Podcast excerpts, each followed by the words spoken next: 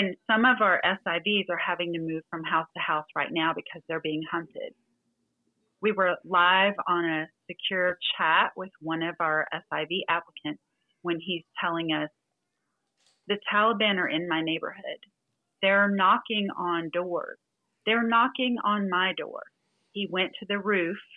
Christy and I prayed that, you know, God would make him invisible, that they would not be able to enter his home and slaughter him and his wife and two children, because that's what they would do to collaborators. Jeez. So we were waiting, holding our breath to hear from him again. Yeah, he turned his phone off to be safe. Mm. Yeah. Yes. So thank goodness he didn't enter the door. He hid on the roof, and they, for some reason, did not open the door and invade his home and find his documents and that. We get over 500 messages every day from the 140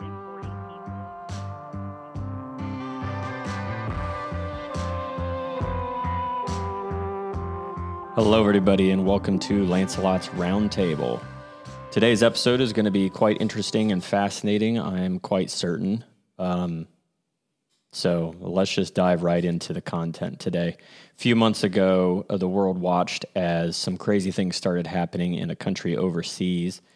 On August 26th, I remember seeing video of people climbing onto U.S. military aircraft in this country, in this city, at this airport, trying to get out, clamoring to get out. And I can even remember watching video of planes taking off, and then as the planes were in the air, a couple bodies falling from the aircraft.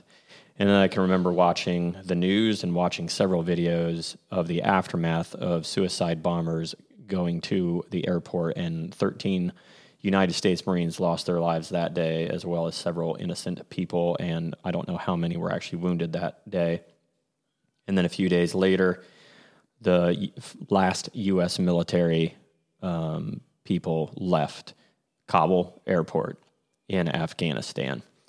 And since that time, there's been reports of what's going on in the country as the Taliban have taken complete control. I believe they started taking control around the 16th of August. And there are people that want to get out and get away and out of Taliban rule, and they can't. And I believe last we heard there's still American citizens that are also there, and several Afghan people that helped the United States military fight for years. And there have been stories of United States veterans that have been going over there to extract the people that helped fight and those people's families as well, because not only are the people that helped in danger, but their entire families are in danger as well. And for today's episode, I'm really excited to invite some people that can help bring some additional information, clarity, and education around this entire topic. So let me introduce first to you Jana. Jana, moved by the events of September 11th, 2001, left her job at a tech firm to launch a nonprofit organization and a business venture in Afghanistan that trained and employed women in poverty.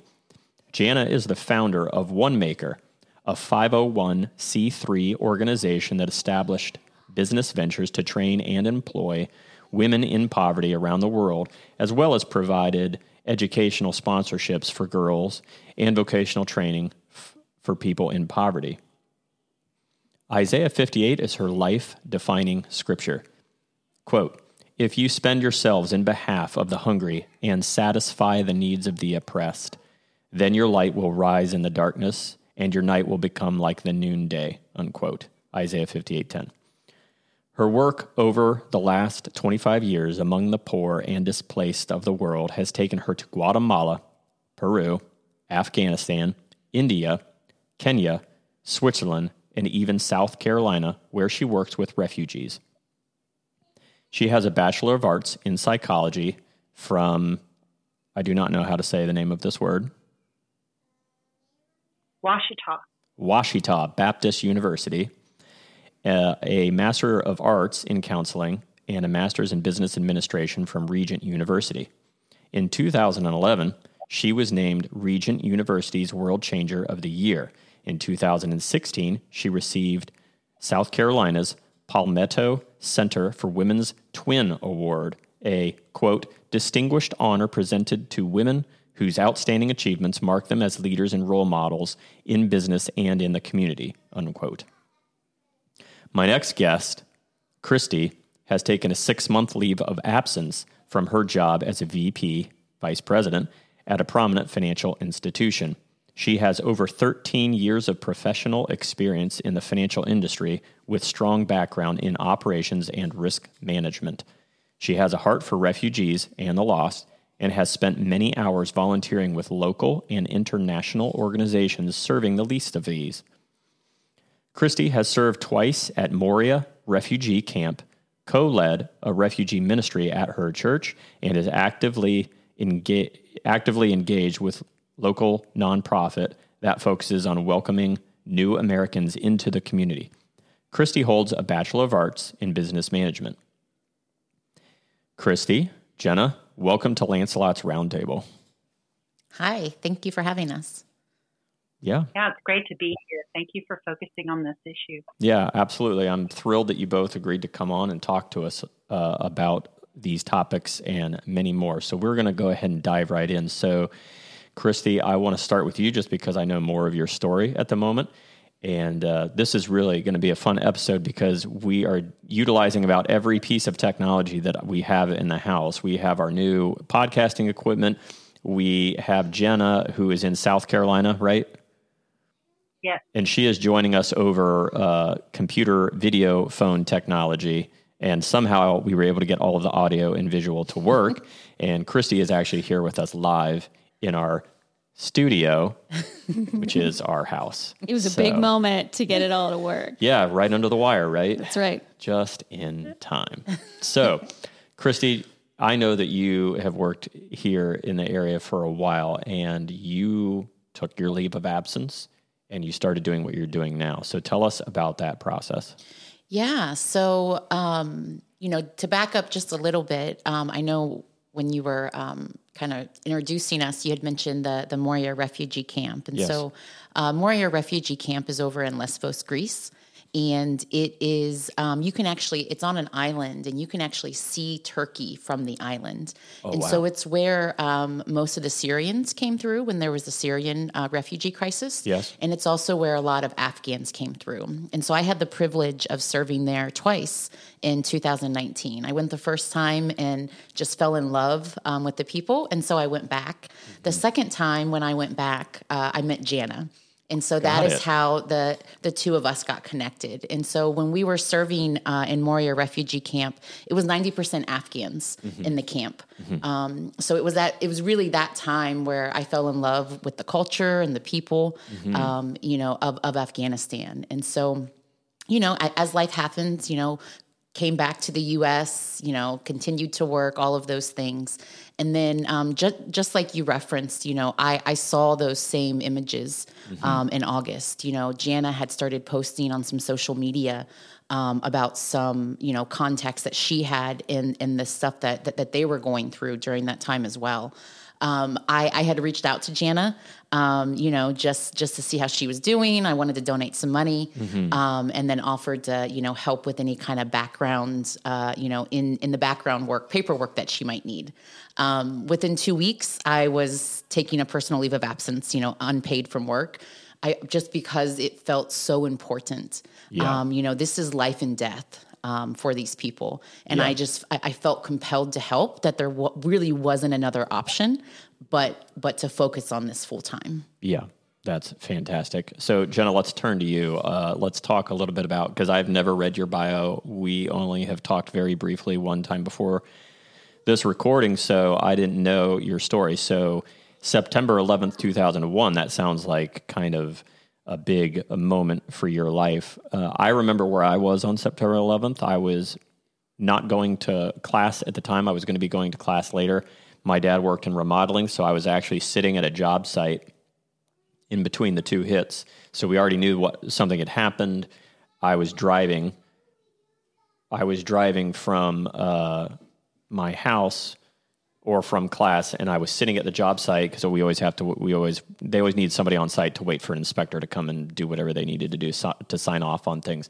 And I was sitting at that person's house. Nobody else was there, and they had left the TV on, I guess. But anyway, I saw the report on the TV then. So tell me about just kind of what happened around September 11th. How, you know, it had such an impact on you that you left a job, so that's leaving some stability behind, and you started the nonprofit. So just kind of talk me through some of the highlights there. Sure. Like you, I remember vividly that day and seeing those images of the airplanes flying into the Twin Towers and just being shocked. I was at my desk at work. I was working at a tech firm as a product marketing manager. And following that, I started just devouring everything that I could find on Afghanistan. Mm-hmm. I hadn't really been aware of what was happening there. Of course, the Taliban had been in power for the 6 years prior. Mm-hmm. But I had no idea about that. So I started watching documentaries about Afghan women and girls and what they had suffered under the Taliban. Sarai Shah's documentary, Beneath the Veil, is one that really moved me. Mm-hmm. She told the story of three little Afghan girls who were home with their mom when the Taliban knocked on the door and asked, said, "We're taking over your home as a base." And the dad was away working somewhere out of town. And she said, "Please don't. This is all we have left." And their response to her was to shoot her in the head and leave her body in the courtyard of their home for the next 3 days. And those little girls were trapped there. So when Sarah Shaw was interviewing them, she asked, "What happened to you during those days?" And they couldn't answer, just crocodile tears streaming silently down their faces. And I was single at the time in my townhome, and my tears were not so silent. Mm-hmm. I got on my face before God and asked, "Is there anything I can do?" Mm-hmm. I wanted to go get them and bring them home with me and never let anyone touch them again, but I didn't know what to do. So that prayer really kind of unraveled my life mm-hmm. over the next couple of years as I kept devouring information and started praying with a friend who also loved Afghanistan. She was a photojournalist. And ultimately in 2003, I went with her to Afghanistan to do my first pilot project, mm-hmm. try to create a little income generation project for women, especially moms who wanted to hang on to their girls a bit longer and resist the financial pressure to marry them off mm-hmm. in exchange for the bride price. Mm-hmm. I wanted to help families that struggled with poverty mm-hmm. to give their girls longer in school, longer to pursue their own dreams, and then ultimately started a nonprofit. And just step by step, my life was unraveled. Yeah. And I did end up quitting my job and, doing fundraising, and then ultimately moved to Afghanistan and started a project there to generate income, mm-hmm. Do training with women and generate income for them so they could help support their own families. That's good. So that would be, I think, a good place to start in terms of just educating the listeners. So let's talk a little bit about the culture, because you even brought up a couple things there. So the things that I've learned about in probably the last year and a half about just what it's like being in that country is just so foreign to so many of us over here in the West, so incredibly foreign. So can you talk a little bit about what it's like for, I guess this is the way I would phrase the question, what's like for females over there, what it's like in comparison to what a female here in the West would think of, like you, because you mentioned a few things like just providing a job so that somebody can make money so that they can feed their kids so that they don't have to, you mentioned selling their children for a bride price or whatever. Can you just kind of talk us through that in our Western minds, the difference between our life, our livelihood, our life and our experiences, and just how things work in that culture? Sure. So back then there was an unemployment rate of about 50%. Mm-hmm. And that was mostly for men. So for women, it was even higher. And women traditionally are working at home. They're not working outside the home for income. Mm-hmm. But culturally, well, most marriages are arranged, and there's a bride price that is paid to the family of the bride. Mm-hmm. And so the husband, the fiance, saves for many years or borrows, or perhaps one of his sisters fetches a bride price, and he uses that money then to get himself a bride. Mm-hmm. That's really deeply ingrained in the culture, and that bride price is to compensate the parents for the care and feeding of the girl for all those years. And it's such a large sum of money, mm-hmm. especially, you know, if the per capita income is about $1 a day. Mm-hmm. Not sure what it is now. That's what it was at the time. The bride price can be anywhere from a couple $1,000s up to $10,000, wow. depending on what the families negotiate and what their socioeconomic status is. That's many years of salary. So parents are very unlikely to forego that kind of money that just psychologically they believe is due them. Mm-hmm. Mm-hmm. So there's just this incredible pressure, especially even for a mom, for example, who doesn't want her daughter to be married off too young. She wants her to have a chance to finish school, pursue her dreams.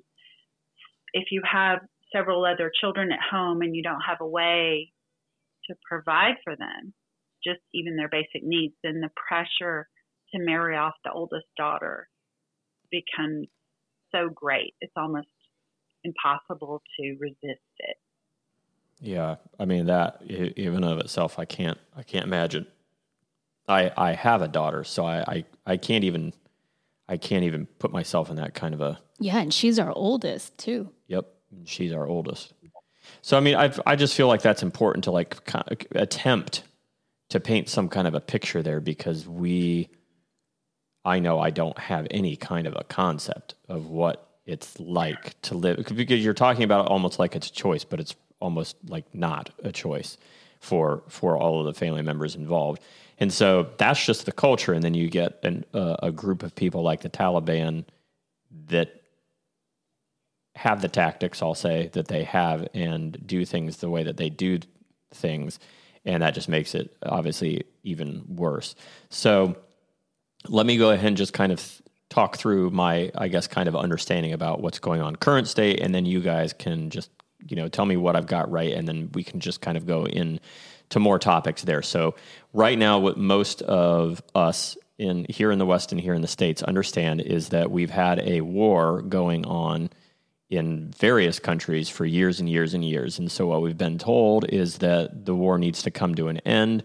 And so we're ending the war by exiting this country. We've exited Afghanistan. Our military is no longer there. We left behind tons and tons of millions and millions of dollars worth of military equipment. And in that vacuum of no more military presence, no more U.S. military presence, the vacuum has been filled by the Taliban. Is that accurate? Yeah, I would say that's accurate. I do think something that's important for people to recognize, though. So as I mentioned previously, in 2019, the refugee camp that we were at housed over 90% of 20,000 people were Afghans. Mm-hmm. So Afghanistan has not been a safe country. Mm-hmm. It's not as though all of a sudden, you know, the U.S. and other countries pulled out of there in August and life was, I mean, life is worse now. And there are, you know, people are targeted more and there's not, you know, as much security, mm-hmm. but it hasn't been a safe country for years, right? I mean, mm-hmm. it's just a very different culture, and just the ways that people that culturally, you know, look at things and the way people act is just very different to us here in America. That's actually a really good clarification, because we do know that things have been happening there and there's been like ongoing fighting. And my understanding is that the U.S. Well, that's more policy stuff. We don't even need to get into that. But so right now, though, is it safe to say that the Taliban is in control of the country? Yeah, I mean they are the government. I mean they're seeking to be recognized by other countries. Yeah. As the government there. When the U.S. went in, we tried to help them establish a democracy. Right. Mm-hmm. Similar to what we have here in the U.S. I will say this caveat first, mm-hmm. Is that this is in no way a political thing for me. Yeah. This is a humans and humanitarian thing for me. Yeah. It's really about the people that are there. I think one of the things, that if you take a look at what has happened, culturally, it's just very different. Corruption and bribes are a normal thing, and not just the child or the bride price, right? I mean, it's everywhere. I mean, you want to get something faster, you pay a bribe, right? And so we almost, from my perspective, us and several other countries tried to fit this square peg into this round hole. Right. It wasn't really. Something that was sustainable. And that's what we saw when, the U.S. and other countries said that they were going to start pulling out. The president that had been elected of Afghanistan left, right? Fled, right? I mean, he fled. And so that is one of the reasons that the Afghan military, as the Taliban started, entering the different provinces and districts, they started laying down their guns because there was no one there to protect them. There was no one there to support them. Right. So I think that for us and the evacuation people that we're working with, we could talk all day about, policy and the politics behind it, but it's like, let's put that aside. And like, these are people, right? These are people just like you and I, that, are in danger. Mm-hmm. And a lot of them are in danger because they decided to take a stand against the Taliban, against the things that were, that they didn't, agree with. Yep. And then unfortunately, a lot of them, most of them from my perspective, got left behind. Yes. Yeah. That's definitely where I would like to go now. So, from what I know is that there's been U.S. veterans that have been going in and trying to extract people. I have heard those stories. And then you guys, what I know about you guys is that you have a group of people that you're helping and trying to get out. So why don't we just go ahead into that? So Jenna, it sounds like you were already working. It was almost like the writing was on the wall. At some point you kind of saw it even before the August 31st date. So you started doing more, I guess, maybe to get with people. Kind of talk us through that, like how you started getting involved, when you started getting involved, and just kind of like what that looks like.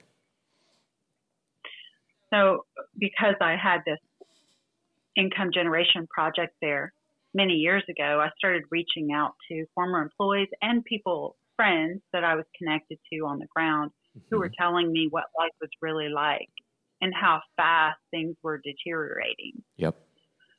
So once it became clear that they needed to leave and quickly, anyone with any kind of association to an American organization, especially the American military, but the UN, any kind of American or foreign organization were going to be targeted. Yeah.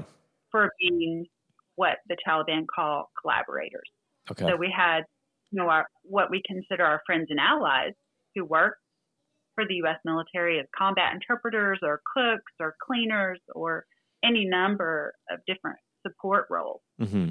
But there were also people who worked in civil society and a lot of women who worked for democracy. They worked for human rights. They worked for women's rights. They prosecuted criminals. They did all kinds of things that you do in a democratic society because they were all in with our vision for democracy.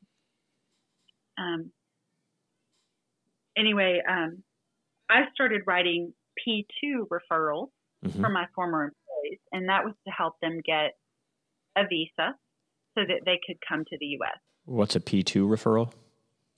So a Program 2 referral. It's a program from the Department of State.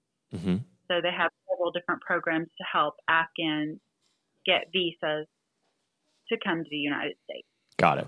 Okay. So that's the one thing that I could help them with. So I started reaching out to try to find them. I was doing these spreadsheets, writing these P2 referrals.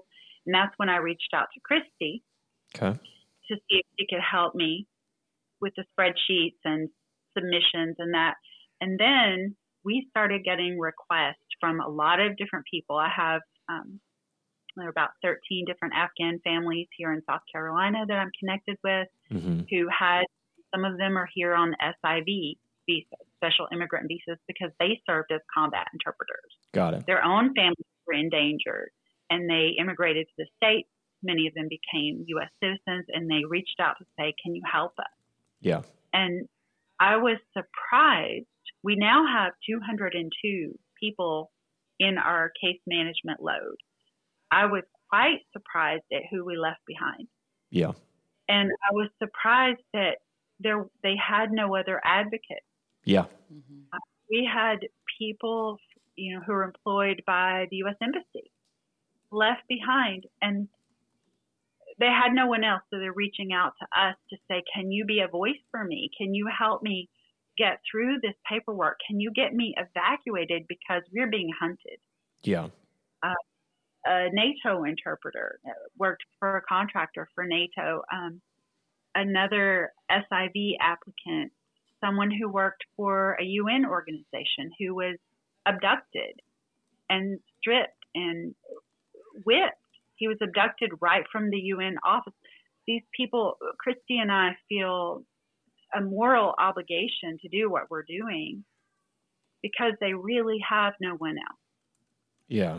I mean, I can't even imagine that to go from living life, however you're living life, to a couple of things happen. And then all of a sudden you're a target, and not only you, but your family's a target. I can't imagine being here and having family over there and understanding that that's happening to them and not being able to go get them, not being able to have the resources to send, to get them out. I think that's one of the things that was just more shocking to me in general, as I've been like hearing about things, is that there are people over there. They can't walk around. They can't get around. They can't get what they need. Like, it's not like you can go to Meijer and get your groceries. So talk to us a little bit about that. Like, so do I have that right, that the people that I, like, kind of that you're helping, so a list of like 200 and some people, what is their day to day like since all this happened? Yeah, so I can share a little bit, and then Jana, you can, you know, feel free to jump in too. But, you know, as we were talking with families, and so we actually have a small network of different people that Jana and I are connected with and that we're coordinating with. And so some of those people are other people that have had, you know, project work in Afghanistan for years. There's a few, you know, Afghan men that are here in the U.S. now that are helping advise us. And so, you know, that sort of community of people is who we're partnering with and working with. And so one of the things that we always talk through with our families, you know, as we're having these conversations, the first thing that we ask them is, are you safe where you're at? So, you know, wherever you're at, in the country? Yeah. Okay. So wherever you're at, you know, do you feel safe there? Okay. And if the answer is yes, then our advice to them is to shelter in place. Okay. And so to stay where you're at. You know, go out as least as possible, you know, potentially if there's people that maybe aren't as big of a target, you know, that are connected with your family, send them to the store, those sort of things. Okay. You know, and then talking through the other options that they might have, right? If they're not safe, where they're currently at, you know, is there somewhere else that you can go? Okay. Is there another Providence that you would feel safer in? You know, are we able to help connect you with potential resources that, or connections that could help, you know, help you stay safe there? And then, you know, the other option, of course, is if none of those if you're not safe there, then, you know, get across the border, however you have to. Most of the borders, all of the borders right now are closed. Afghanistan is landlocked, so there's no way out other than getting into another country. So let's address that real quick, because I'm terrible with geography. Yeah. So tell me a couple of the countries that are next to Afghanistan, because my geography is that bad. So you've definitely got Pakistan. Okay. Tajikistan. Okay. Jana, what are a few other countries? Iran. Okay. All right. So if I feel like I can get to any of those countries, how much more safe would an individual be going to? It would depend on if the UN, it depends on multiple factors, sure. But one of the things would be, does the United Nations have a refugee camp set up there? Got it. So are they able to, however they need to, get across the border and then seek asylum in those countries? Got it. The other countries aren't, honestly, a lot safer for a lot of people. Sure. It just depends, on their situation. Yeah, it's just wild because it makes me think of people that were stuck in the two towers, and it's like they don't really have anywhere to go. Yeah. But some of them ended up jumping because that, in their psychology in the moment, was better than the alternative of staying there. Yeah. And so... And then that also makes me think of, have you guys heard of Yeonmi Park? No. She fled North Korea when she was a kid. She has a crazy, crazy story, but she fled North Korea hoping to get food because she was essentially starving. She ended up in China and was essentially sold as a slave to become the wife of somebody, lived that life for a long time, and then she eventually made it to South Korea and then eventually made it to the States. She's got a wild story. But the idea is that she was motivated to go find food, didn't have any concept because it's North Korea, and so she doesn't have any concept of what's around her. She just saw lights. At nighttime, she just saw lights, and so she went for the lights. And it's a much more complicated story. But so the idea that you're going to be motivated to go to another country because things are that bad, and you don't know, they probably don't necessarily know what's going on in the other country. Is that fair or not?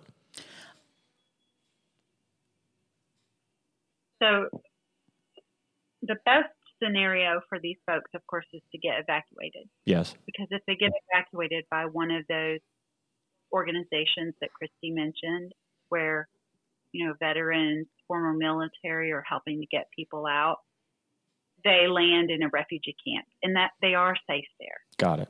Like in Abu Dhabi, in the United Arab Emirates, or Qatar, or any number of other places where there are refugee camps. We're trying to avoid a situation where they have to flee across the border. Like on foot? On foot.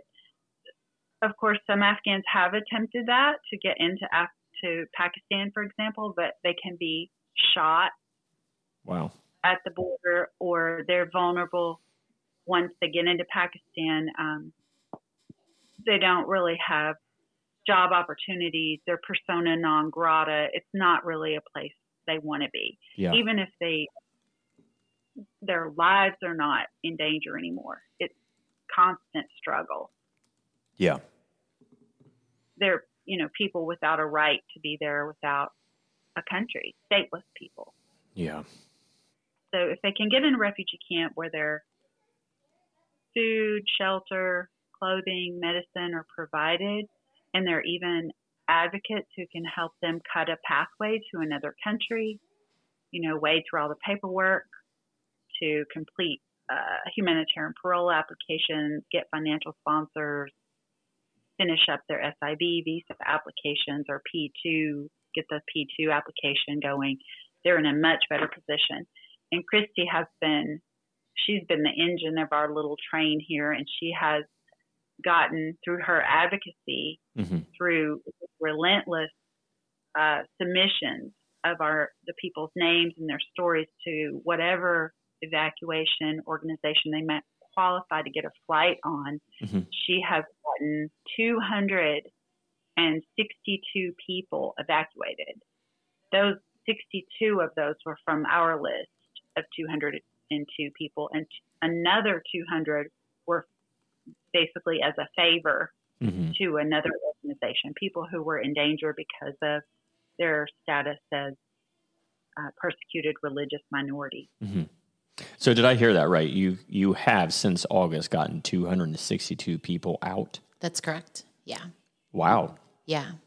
I thought we were just working with a list of like 202 people that still need to get out, but you've gotten 262 people out. Yeah. So out of our 202 people, 62 of them have been evacuated. So, so for the people that Jana and I are connected directly with, we have 140 that are still in country that we're working to get evacuated.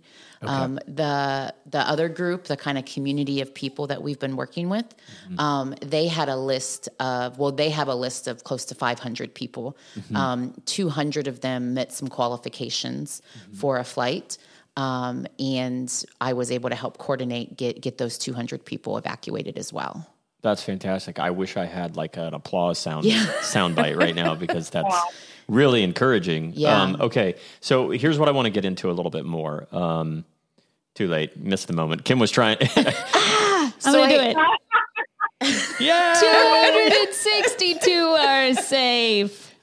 All right. Yes. I'm actually really impressed because you got to that soundbite. Yeah, that was. I'm getting better. Impressive. We're learning the new equipment still, folks. Anyway. Okay. So here's what I want to get into a little bit. So I have so many questions, and I know I have a limited amount of time. I'm not going to get all my questions answered. So, and I'm trying to think through what people would want to ask you, and they're probably screaming through their headsets to why isn't he asking this question?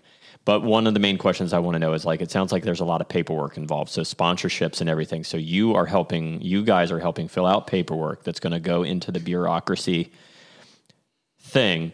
And the whole idea is to get the paperwork approved. Once the paperwork gets approved, then that means that the people can get out. So that's a very big question. Got it. So I'm gonna talk about a couple things first, sure. and then we can actually talk about sponsorship, because okay. I think that is, sponsorship is definitely a way that that anyone. Any one of us can help. But, Jana had mentioned the SIV visas. And so an SIV is a special immigration visa. Mm-hmm. And it's been around for several years. So this is specifically for people that have stood in our beside our military, combat right. interpreters, right? Yep. So several of the people in our caseload, they have had applications pending for 3 or 4 years. Right. So even before all of this started happening in August, the system has just been very, very slow. Right. We were not, processing people, not getting them through those sort of things. And so the P2 referral program, which is really just means priority two, that Jana had mentioned, I do believe that that's something that they actually kind of stood up this year in response, the State Department did in response to the stuff that was happening in Afghanistan. There's a caveat though to the P2 program. When was that program starting to get stood up? Is this? We'd have to look it up. I should probably Google that. But I didn't mean to like. No, that's derail okay. you. I'm just, I know I had my caveat and it was like. Yeah, what's the program called? P2. Yeah. So I'm just curious in the timeline when that happened. Yeah. So continue on your thing. We'll figure that out. So. The big catch to the P2 program is that it technically can't start until the person is out of Afghanistan. What? Yes. And who wrote that rule? Right. And this is the other thing, okay? So hold on. So a P2, the way that that's in my, I'm sorry, I just need to clarify this. So in my brain, that is to get people essentially to the front of the line to be decided to get out?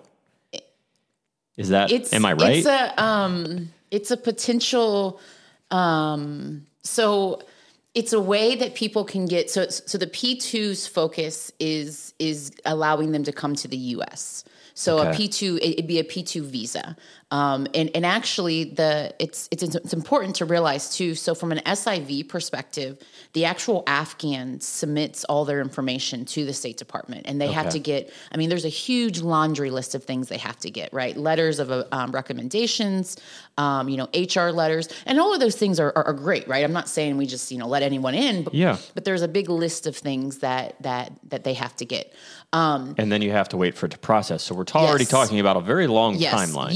Years, 4, 5, 6 years. I mean, just very long time, right? Not even a guaranteed amount of time. Correct. No guarantee. And so with the P2, it's actually a referral.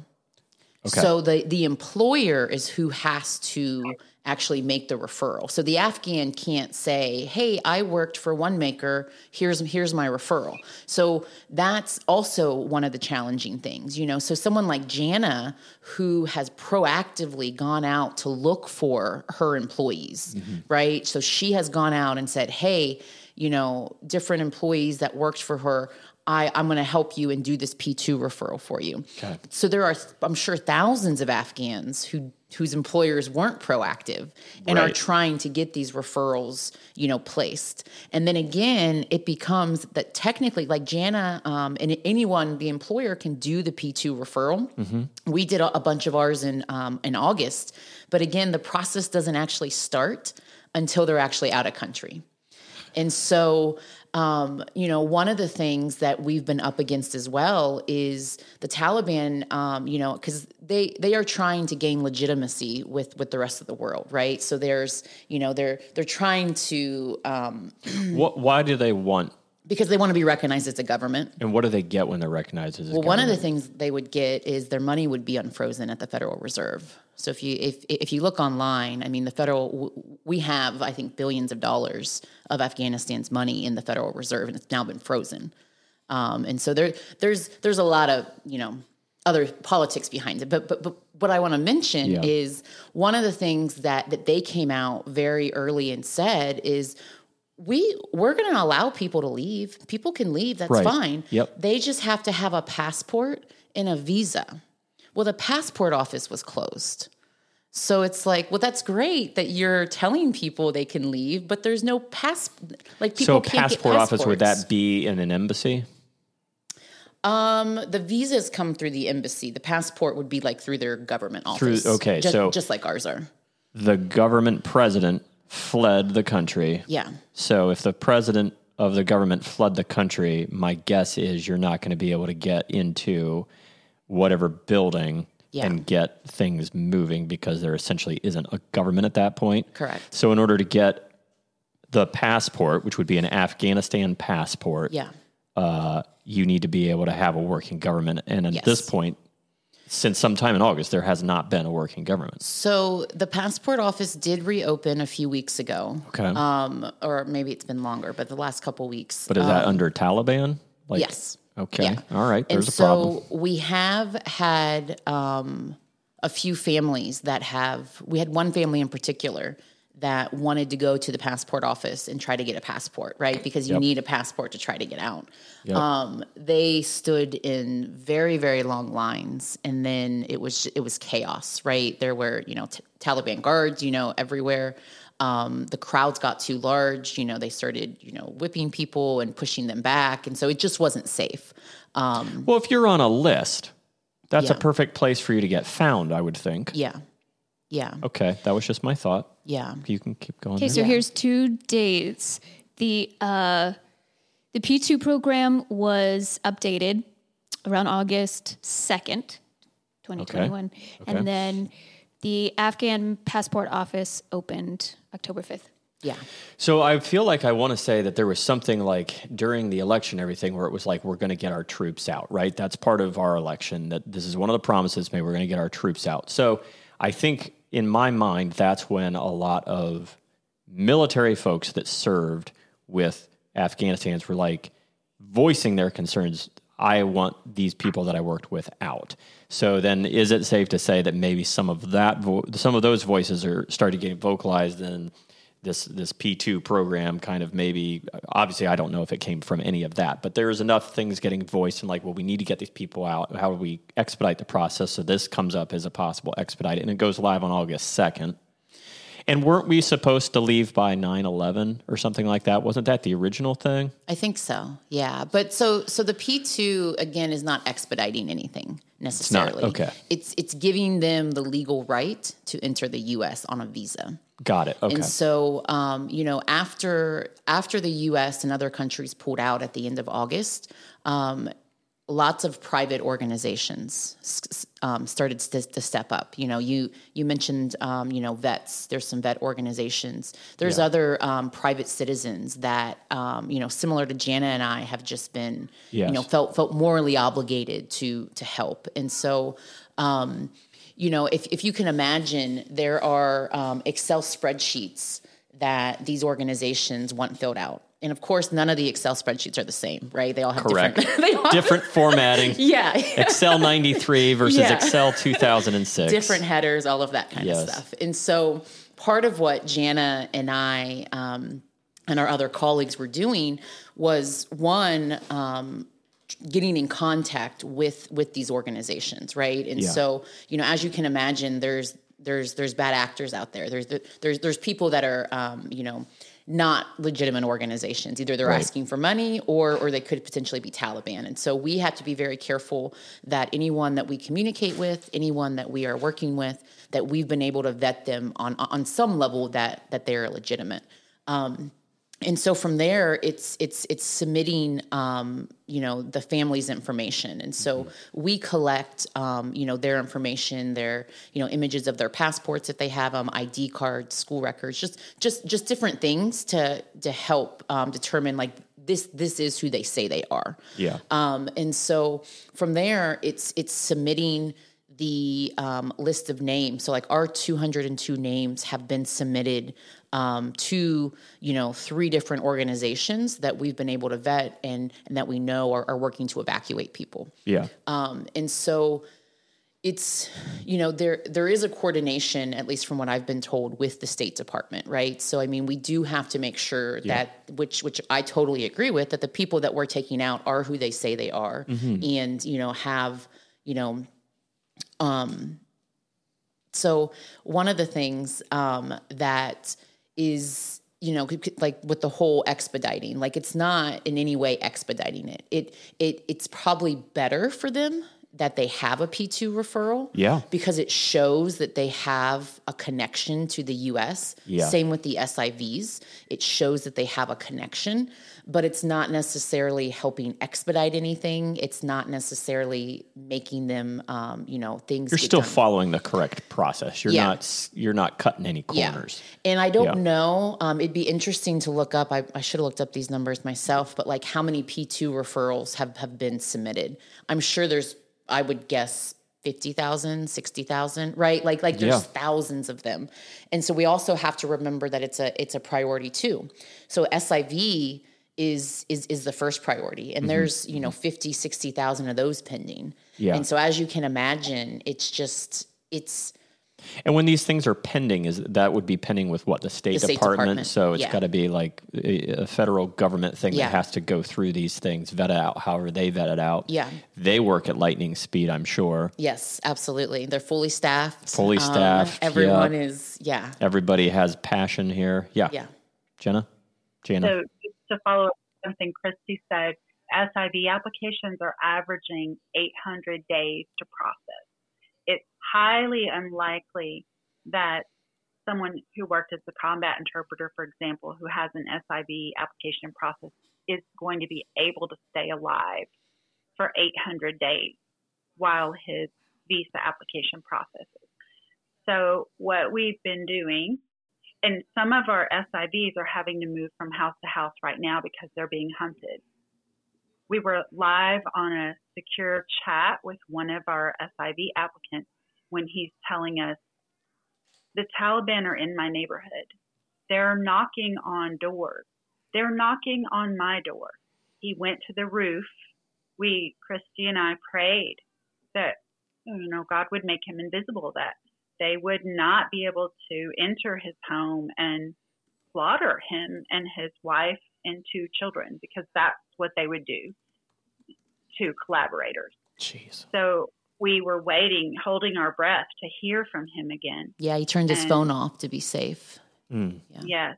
So thank goodness he didn't answer the door. He hid on the roof, and they, for some reason, did not open the door and invade his home and find his documents and that. We get over 500 messages every day from the 140 people, plus you know, 140 people who are still in country who are on our case management load. Mm-hmm. And we have others who have asked to be on our list.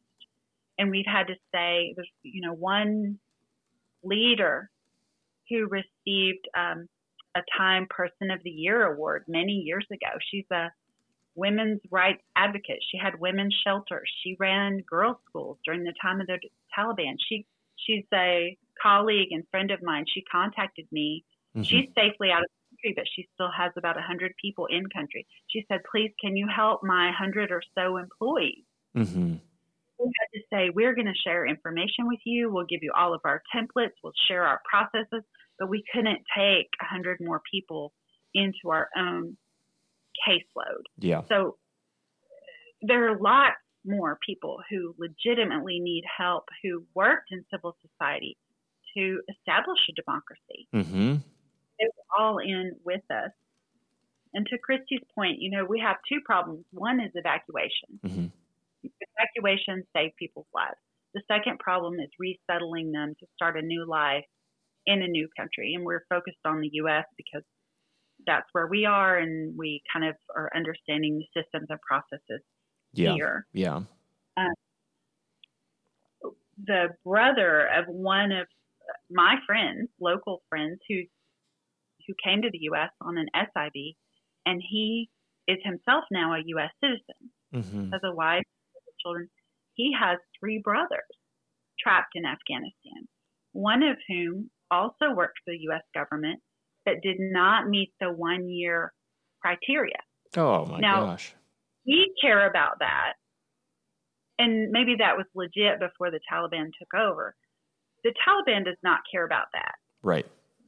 He's on the slaughter list because he worked any time, you know, 6 months for the U.S. military, yet he doesn't qualify for the SIV. So he fled to Iran to save his own life. Mm-hmm. And he was detained, stripped, beaten, and forced to clean public toilets as a form of humiliation.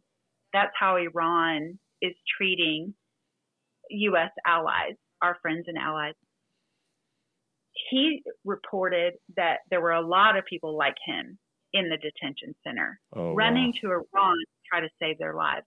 And Iran is treating all of them this way and then dumping them, deporting them back into Afghanistan, where they once again have to hide for fear that they will be slaughtered. Wow.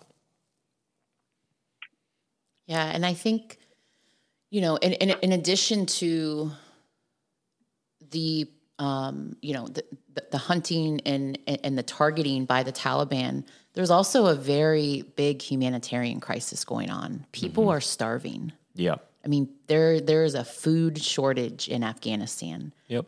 Ever since the Taliban took over, you know, inflation has gone up. Yep. You know, insane amounts. You know, one of our families that we've been connected with for quite a while reached out about their cousin and his family a few weeks ago, mm-hmm. and they had stopped by his house, and he was considering.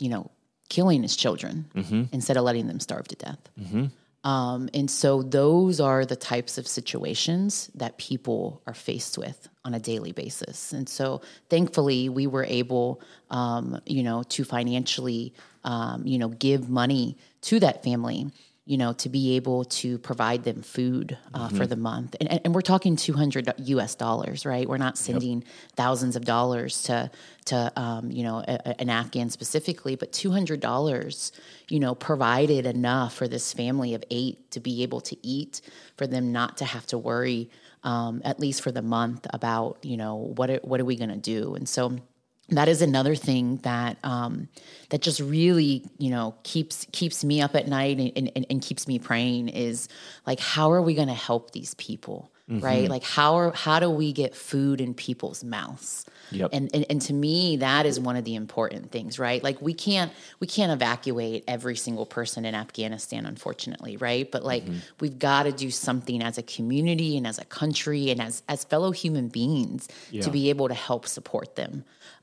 I was able to get in contact with one of the large or humanitarian organizations that you'll see posting on, social media that they've got a presence in Afghanistan, that kind of stuff. So I have definitely become a beggar through all of this, mm-hmm. right? Like I have no problem now emailing whoever I need to and asking because, these are life and death situations. And so I was able to get in contact with one of those larger organizations, and they emailed me back after a few weeks and they said, hey, have your Afghan families reach out to this particular email. And I was like, great. Like, oh my gosh, we just maybe solved hunger for half the people on our list, right? Mm-hmm. So one of our families reached out and the organization said, that they emailed them back and said, oh, well, this has to go through your district representative. And so in Afghanistan, similar to like a suburb, I guess you could think of in the U.S., there's different districts and each okay. district has a representative. Those representatives are corrupt. They're not going to give food to the people that need them. They're going to keep the food for themselves and give it to the people that they want to help, their family, those sort of things. And so it's those kind of situations where you can start to feel like this is hopeless. Right. Like no matter where you turn, it's like there's no passports. You can't get them out. We've got these huge organizations that, millions of dollars are being flowed into, but they can't actually get food to people that need it. Yeah. And so one of the things that Jana and I have been very fortunate is that we have been able to do some fundraising. Mm-hmm. We have been able to raise money for our families. And I know we had talked about it, and we'll share a link, with the podcast for people to be able to donate. Any of the money that gets donated there is going to go directly to the families. And so it's either going to go, to be able to get food, into their mouths. It's also beginning to be winter over there. And so they need to be able to prepare, by gas or wood to be able to keep their houses, warm. And then, how bad is winter in Afghanistan? Probably depends on your region or whatever, but yeah, Jana, below freezing. Do you know? Oh, winter can be brutal in Afghanistan. There's no, there's no central heat. So you have to have gas or wood to keep your family warm in your home. And people do die of freezing. Yeah. Livestock during, snowstorms and such, livestock and people do die for lack of heating fuel. Okay. Yeah. And I think, and so in addition to being able to provide those on the ground resources, we've also been able to help with some medical care. One of our families, their mother had been in severe back pain, crippling, where she's just been in a bed for a while. Mm-hmm.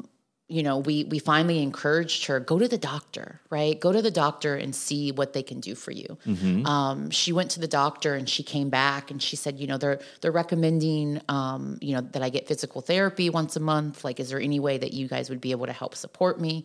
We're like, we'd love to if we can. How much is it? I want to say it was like $30.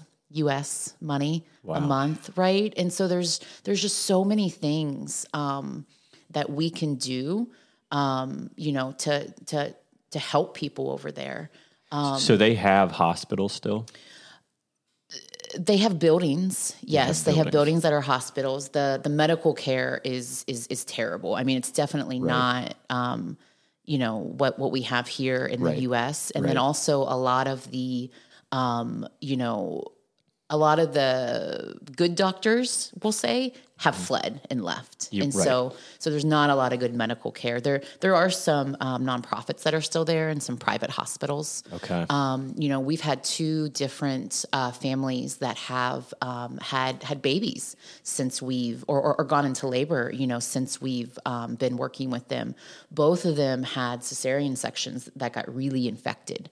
And we're talking about, infections that potentially could have killed them had they not been able to go back to the doctor. Right. And so I can't even begin to imagine what the shape of the the hospitals and the medical care is like. That's what I kind of assumed. Yeah. And then, I mean, you guys have even pointed out to the fact, I think, that with the Taliban taking over, really probably a lot of stuff you have to go through them to get access to. So anyway, okay, I want to move on to like maybe a little bit more, okay, a couple clarifying questions. I'm going to move on to some practicals. Yeah. So we got probably about 20 minutes left. So let's talk about a couple things to clarify for the audience. You were an individual that was a combat interpreter. You were helping the United States military to whatever capacity. You're there. You don't want to just get out. You want your family to get out too, because you're not just the target, right? Yeah. Okay. So if I have a couple young kids, if the Taliban finds me, they find my wife, good chance mom and dad are dead, and then they take the kids, what happens to the kids? So I'm not entirely sure what happens. I don't know if they'll slaughter the kids or what, but I do know that one of our teammates who had 30 family members there, including nieces who were in their teens, mm-hmm. she begged me to adopt them because she was quite sure they would be abducted and forced to be so-called brides to Taliban soldiers. Mm-hmm. That's the fate that I'm sure about, and that I know our people in country who have beautiful teenage girls are terrified. And right. we know from history, from the last time the Taliban was in power, that this is what happened. That the forced, quote, marriage is really just sex slavery. Right. And then women are forced to be baby factories for Taliban soldiers. Right. You know, one of our families, I think their daughter is 12 or 13. So any woman, any single woman of childbearing age is at risk. Severe risk. Yeah, for being taken, you know, as Janice said, as a bride, as a prize for these Taliban soldiers. One of our families actually, their daughter is either 12 or 13, but they had her cut her hair very short. Mm-hmm. So she looked like a boy. Her aunt was advising her, don't shower, don't, you know, make yourself like look disgusting, smell disgusting. So they, you know, to hopefully take the target off of you. You know, young boys are also at risk as well. Okay. You know, they're at risk for potentially being taken and being forced to be a Taliban soldier. Okay. Or they're at risk for being taken, there's a term called, you know, dancing boys. And it's essentially, I mean, a child, you know, from a boy's perspective of being a sex slave. Yeah. And so there is a lot of risk, you know, for vulnerable people. You know, there's also a whole ethnic minority in Afghanistan, the Hazaras, that are targeted just for their ethnic and their religious beliefs. And so there are a lot of factors, you know, that are up against a lot of people. Yeah. So what I'm hearing from this podcast is the stakes are incredibly high for the people that are there that have targets, and there's a lot of them. And we've talked about the kinds of scenarios that could be, but it's people that have helped the West during the conflict over the years. And it's not just them that are in trouble, but it's their families by extension that are in trouble.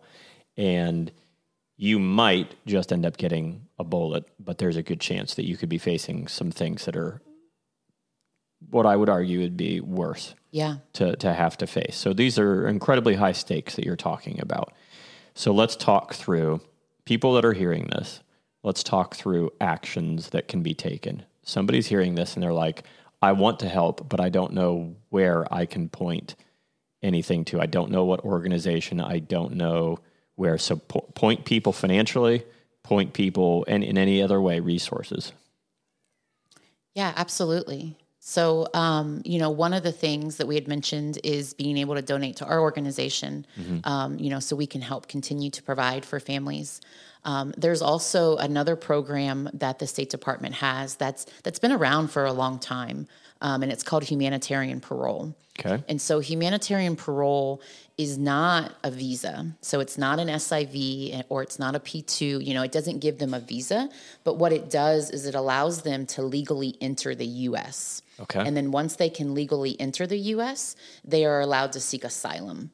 And so, you know, that is one of the things. We've been very fortunate that we've, you know, through connections that we've made, we've been able to attend a few different webinars that, you know, some groups of attorneys have put on and those sort of different things.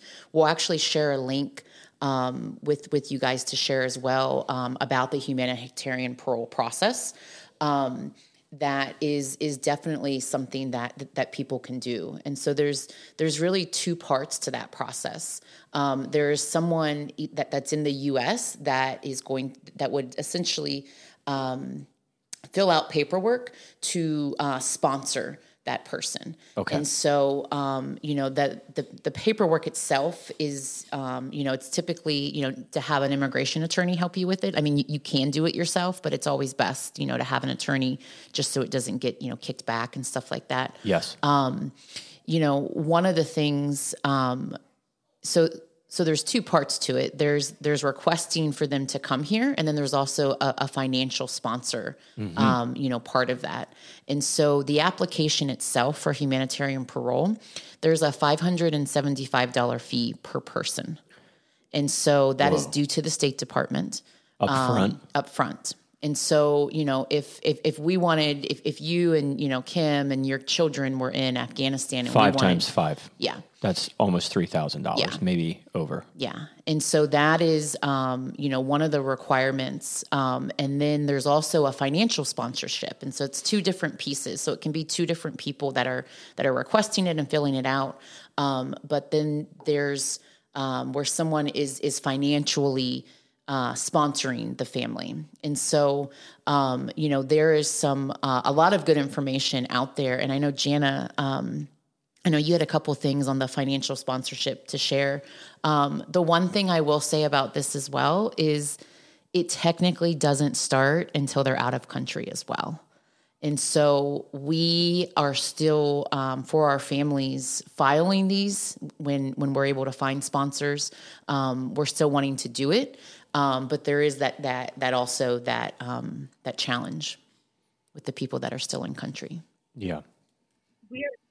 Because it takes so long for the SIV applications to be processed, you know, average 800 days, and P2s are also very slow. We have adopted the strategy to try to get humanitarian parole for as many of our people, the 140, mm-hmm. still in Afghanistan as we can. That if they were to get humanitarian parole, or even having an application in process, can help them get on an evacuation flight, because these organizations want to know that they're not going to be in refugee camp mm-hmm. indefinitely, mm-hmm. that they have people in the States who are going to be their support network to help them get started. They are able to get a work permit, even though humanitarian parole is not itself a visa. When they get here, they can claim asylum. They can get a work permit relatively quickly, and especially those who were interpreters already speak English. So there are lots of jobs available here in the U.S., you know, entry level. These folks are willing to take almost any kind of job. They're just glad that their lives have been saved. Yeah. In some cases, we can get that $575 application fee waived mm-hmm. because the requesters, sometimes their family members, qualify for a fee waiver. Mm-hmm. And we have attorneys who are willing to work with us pro bono, so we don't have attorney fees. Often we have many pieces of the puzzle together, but the piece we're missing is the financial sponsor. Okay. And before I watched this 1.5-hour webinar put on by attorneys and immigration experts, I had some misunderstandings about what it meant. Okay. The bar is much lower financially than what I had imagined it would be. I think Christy's working up just a for instance for us to kind of give you an idea of what your annual salary might have to be to sponsor, say, a family of 3 people, husband, wife, and child, if you already have a family of 4 yourself. Okay. I sponsored a woman and two children for humanitarian parole, and her application is being processed. Then I sponsored another 8 people. Okay. And I don't have a big income. And somehow it looks like I could qualify.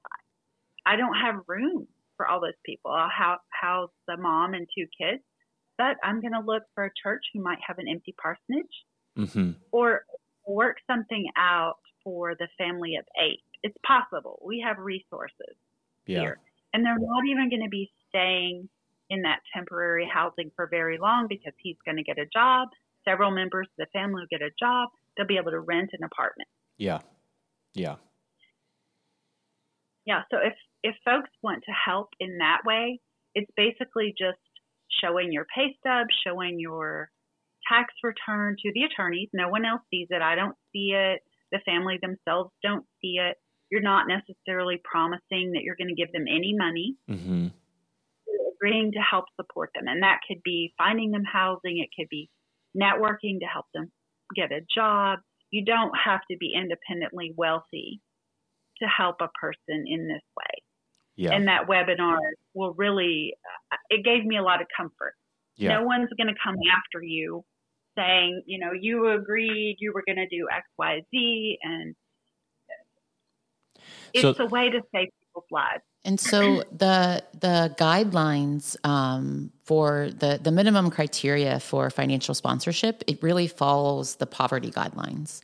Mm-hmm. And so, you know, the way you would calculate it is you would calculate, you know, this is what my family makes, and then you would add in, you know, how many people you want to sponsor. And so if you had a family of 4 and you were wanting to sponsor, let's just even say 4 people. Mm-hmm. So that'd be a total of 8.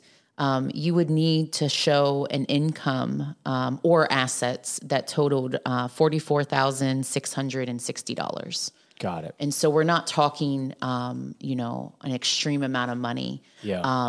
And so, you know, to Jana's point, there's a few things that are important about the financial sponsorship. So we definitely don't want people just sponsoring people and then them coming here and not having anything, right? Yeah. And so one of the things with humanitarian parole, because it's not a visa, when they first arrive here, they don't qualify for a lot of the benefits that a regular refugee would qualify for. There has been some legislation that's been passed recently where I think they qualify for some. Okay. But they're not getting, you know, months and months of housing, and, you know, they're not able at this time to qualify for food stamps and like medical care and stuff like that.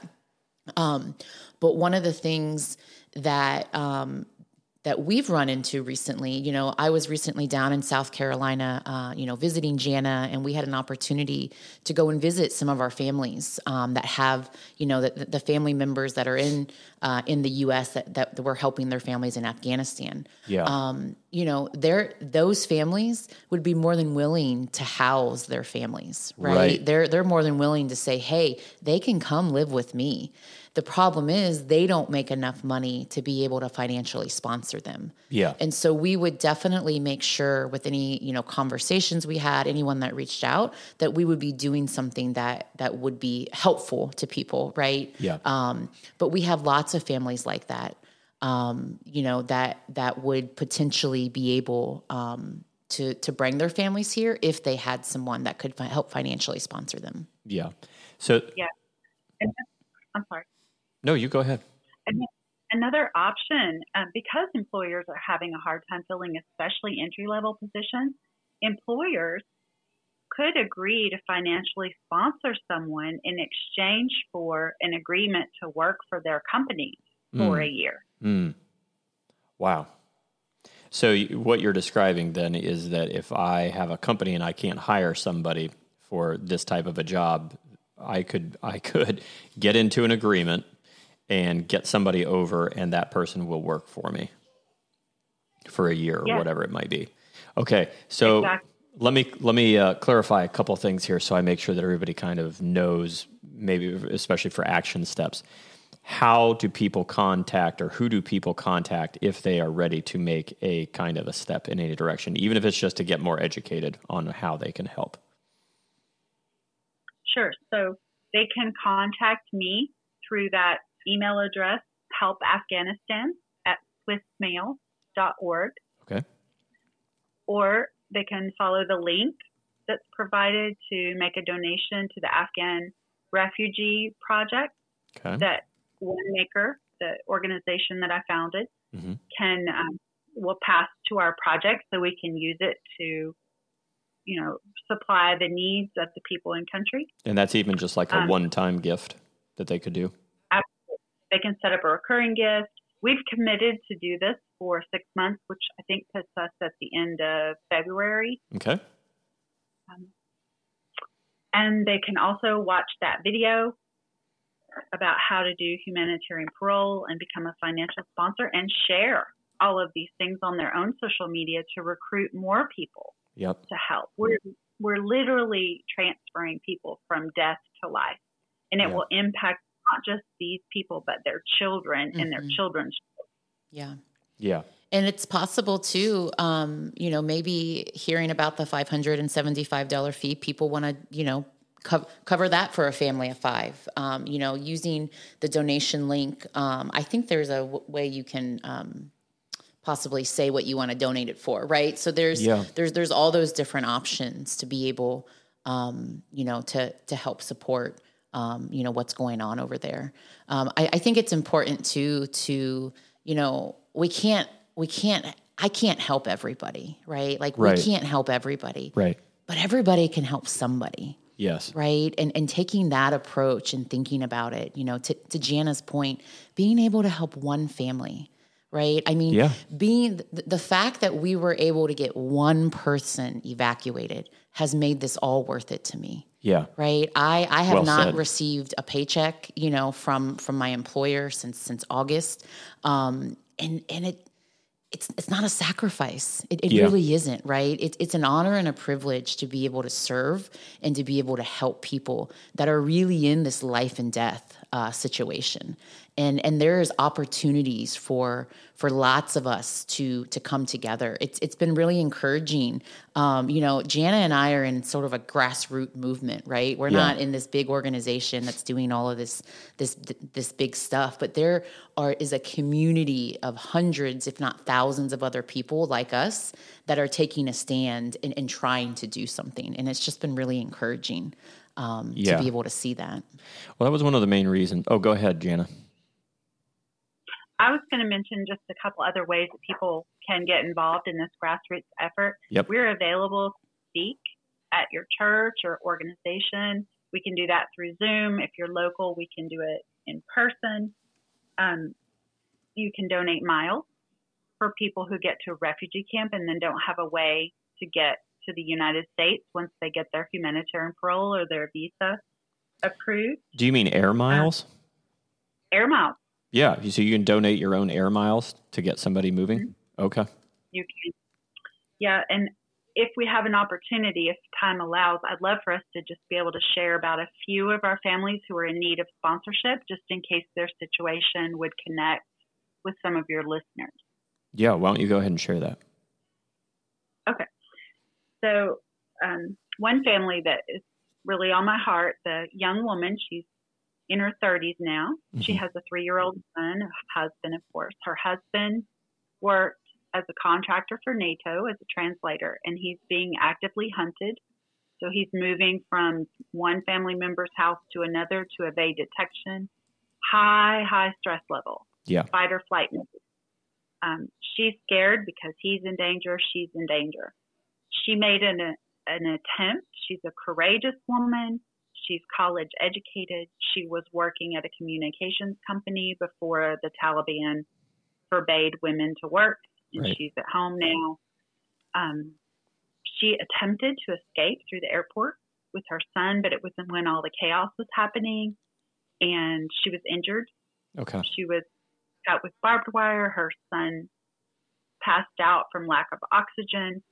So she returned home, discouraged.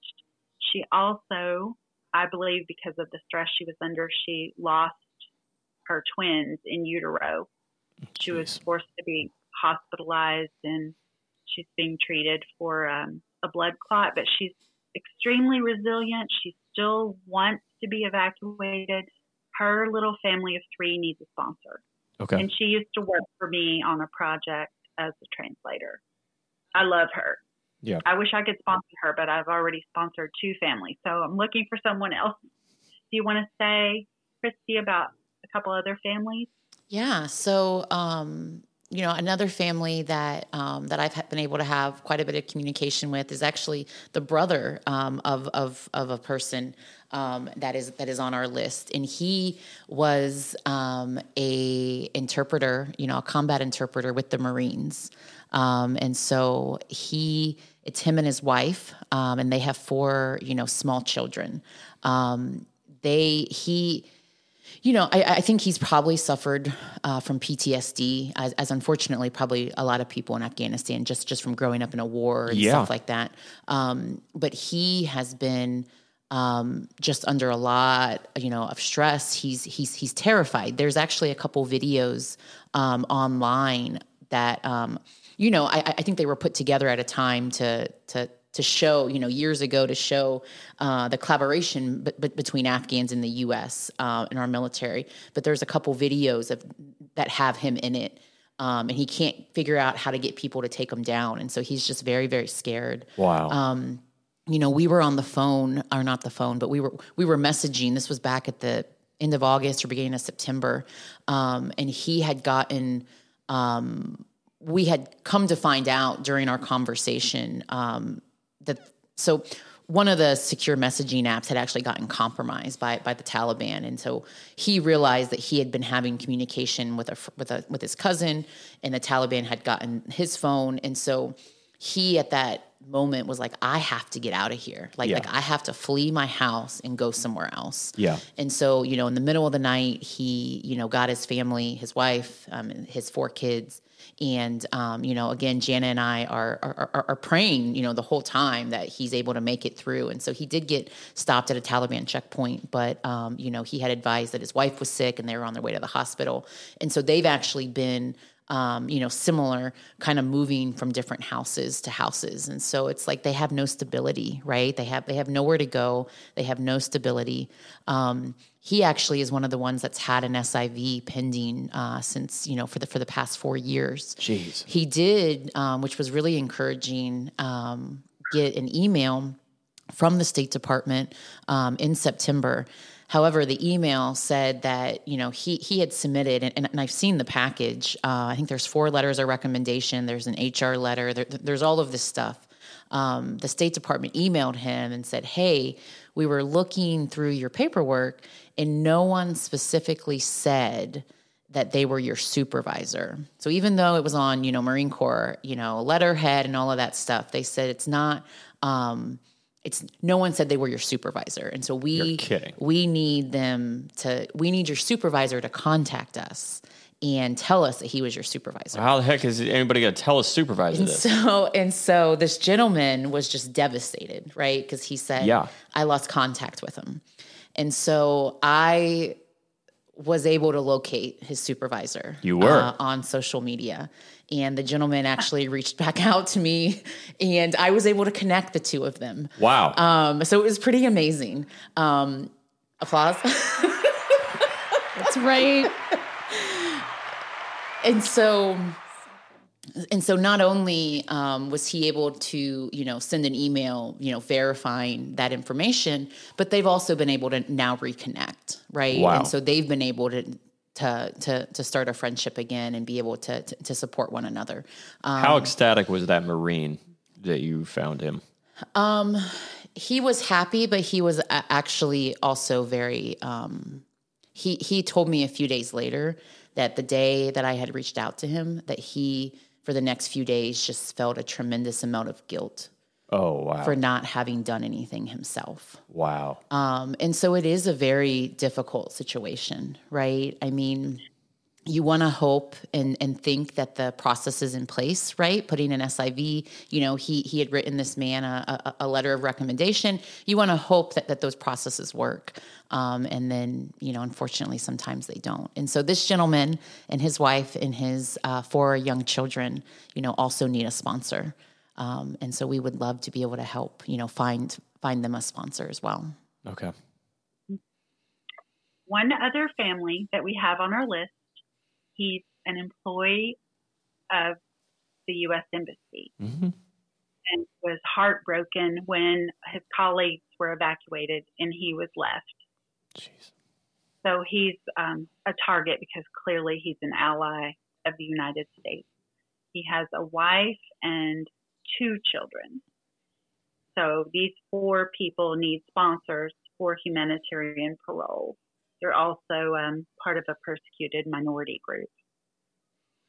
Yeah, and he actually had all the paperwork to be evacuated, you know, by the government, but was never able to make it through the crowds at the airport to get to the gate. Yeah, those last several days were just so awful. And here's one thing that I would say, even with everything that we know that's going on, I feel like we probably only know just the smallest percentage of what's actually going on, what's actually happened. And history will show 10 years from now, 20 mm-hmm. years from now, 30 years from now, especially as people do make it out, because survivors always do make it out of the worst situations. Yeah. We know about the Armenian genocide of World War I because somehow people made it out. So people will make it out. So the question on my mind now for any listeners at any time is going to be, you don't have to do much to do a positive effect in this situation. Yeah. And there's multiple ways of doing it. Really, all you need to do is go to the website as a step where we're going to have all of the links. Yep. At Lancelot'sRoundtable.com. You can go, you're going to be able to go there, find this specific episode, and we're going to have all of the links that we've talked about in this episode, and you can go give financially, you can go give part-time, educate yourself, find out what's going on around with this stuff, and get involved. There's the famous quote that came to my mind, I think, while Jana was talking, all it takes for evil to triumph is for good men to do nothing. And we can say, we don't have to just say men to do nothing. We can be more inclusive. Women can do more than nothing. Is for people to do something, because in our society, we have the ability and we have resources to do something, and we don't need the government to do something. We can actually do something. Yeah. And so in my mind, there's so much political clout stuff, garbage that is bound up in this, like a big old bundle of wires from the 80s that got put into a tote and put in the attic, and now you're trying to get it out. It's that big of a mess when you talk about the politics involved in this situation. Put your politics aside, and to what Christy had said earlier, it really, this kind of thing really is about the people. Yeah. There's people that got stranded there. You could have been that person. Yeah. You could have been over there. Your family could have been over there as a contractor, because there are U.S. citizens over there. Mm-hmm. U.S. citizens will have an easier time getting out because they don't have to do all this paperwork, I would say. But I cannot imagine being somebody who helped us out while we were over there. And now with their family, a young family, I can't imagine the people that have been giving birth during this time, and now they have young kids and they no longer have a livelihood. You can't even walk outside anymore without danger, severe danger. Yeah. And you don't know how you're going to provide for your family, and the people that had the ability to get you out aren't there anymore, but there is help. There is help and there is hope, and you guys are a testament to the fact that there is help and there is hope. And this tiny little podcast, anybody that's listening, take an action, take a step, decide to do something positive. Anyway, that's my thing. So I want to turn it over to both of you guys, let you guys have any closing thoughts that you have as we go ahead and look to wrap up this episode. So whoever wants to go first, whatever final words you want to say, you go ahead, and then the other person can go.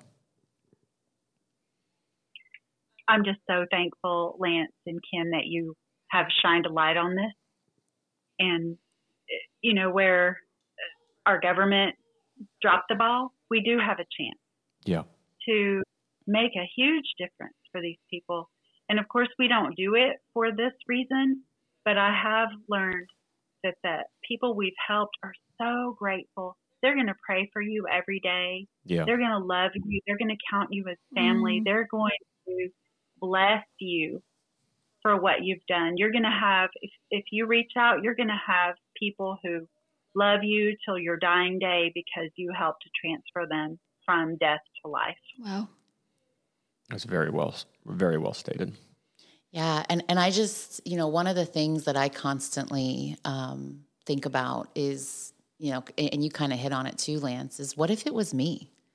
Like, yeah. Like, what if this was me? Wouldn't I want, like, wouldn't I hope that there would be people in the world that would want to help me, you know? And that really has been the driving factor. You know, you don't have to be an expert by any means, right? I am in no way an expert. You just have to care and love people, yeah, and want to see people, you know, do better. And so, yes, thank you guys both for letting us come and really be a voice for the voiceless, right? Yeah. You know, they're not free to speak about these things over there. Right. You know, they're not allowed to talk as freely as Jana and I are here. And so we really appreciate the opportunity. Yeah, yeah, definitely. It's a pleasure. Yeah, we are definitely happy to have been able to do anything. Small, large, anything that we were able to do, we definitely wanted to do. So, and I will say one yes. little yes. thing to that point. Yes. And you can totally edit this out if you want, but I just, I always think of the starfish story. Okay. And so there's this little story about this old man going down to the beach, right? Mm. And, you know, he sees this young little boy, and there's all these starfish that have been washed up on shore. And the little boy is picking up a starfish, and he's throwing it back in the water. And the man asks him, he says, "What are you doing? You can't save all of these starfish." And he says, "I can save this one." And he throws it back in the water. Yep. And so that's the kind of heart and the kind of approach that we should take to this, right? You can't help everyone, but if you could sponsor one person or one family or give money to be able to feed someone for a month, that's a difference, and that matters. Yeah. Yeah. Massive difference. I don't know why I would edit that out. That was beautiful. That was terrible. That wasn't even a little bit poetic. Seriously. I got to cut that out. Starfish. Oh, geez. Well, I can't thank you both enough for agreeing to do this. I thank you so much. I would love it if in a couple months we could maybe do this again. Maybe you guys could bring us up to speed, do a little Where Are They Now episode and tell us. And you can share with us how many people sponsored people through this episode. Yeah. Wouldn't that be amazing? No, we don't have a coupon code or anything. We can't track it. Coupon code 1234. If you decide to sponsor somebody as a direct result of Lancelot's Roundtable, provide this code. Yeah, LRT. Put in starfish. J and K. Starfish. Yes, starfish. No, the code obviously be Excalibur. Obviously. That's a sword from The Legend of Arthur. Okay. Anyway, so thanks everybody for listening. I think that, you know, in our society, there has been such an outcry for justice. There is some severe injustice happening right now, and you do have a direct ability to positively affect the outcome here. And I think that's been made clear by what both of you have said. So thank you for your time. Thank you for your words. Thank you for what you're doing. Christy, thank you for... You know, I've been listening to all the stuff that you've been doing. You guys talked, and so I wanted to have you. So thanks for agreeing. Thanks for bringing Jana along. Jana, thank you for joining us over the technologies from South Carolina. And we look forward to hearing more stories in the future and look forward to the positive impact that you guys will continue to have.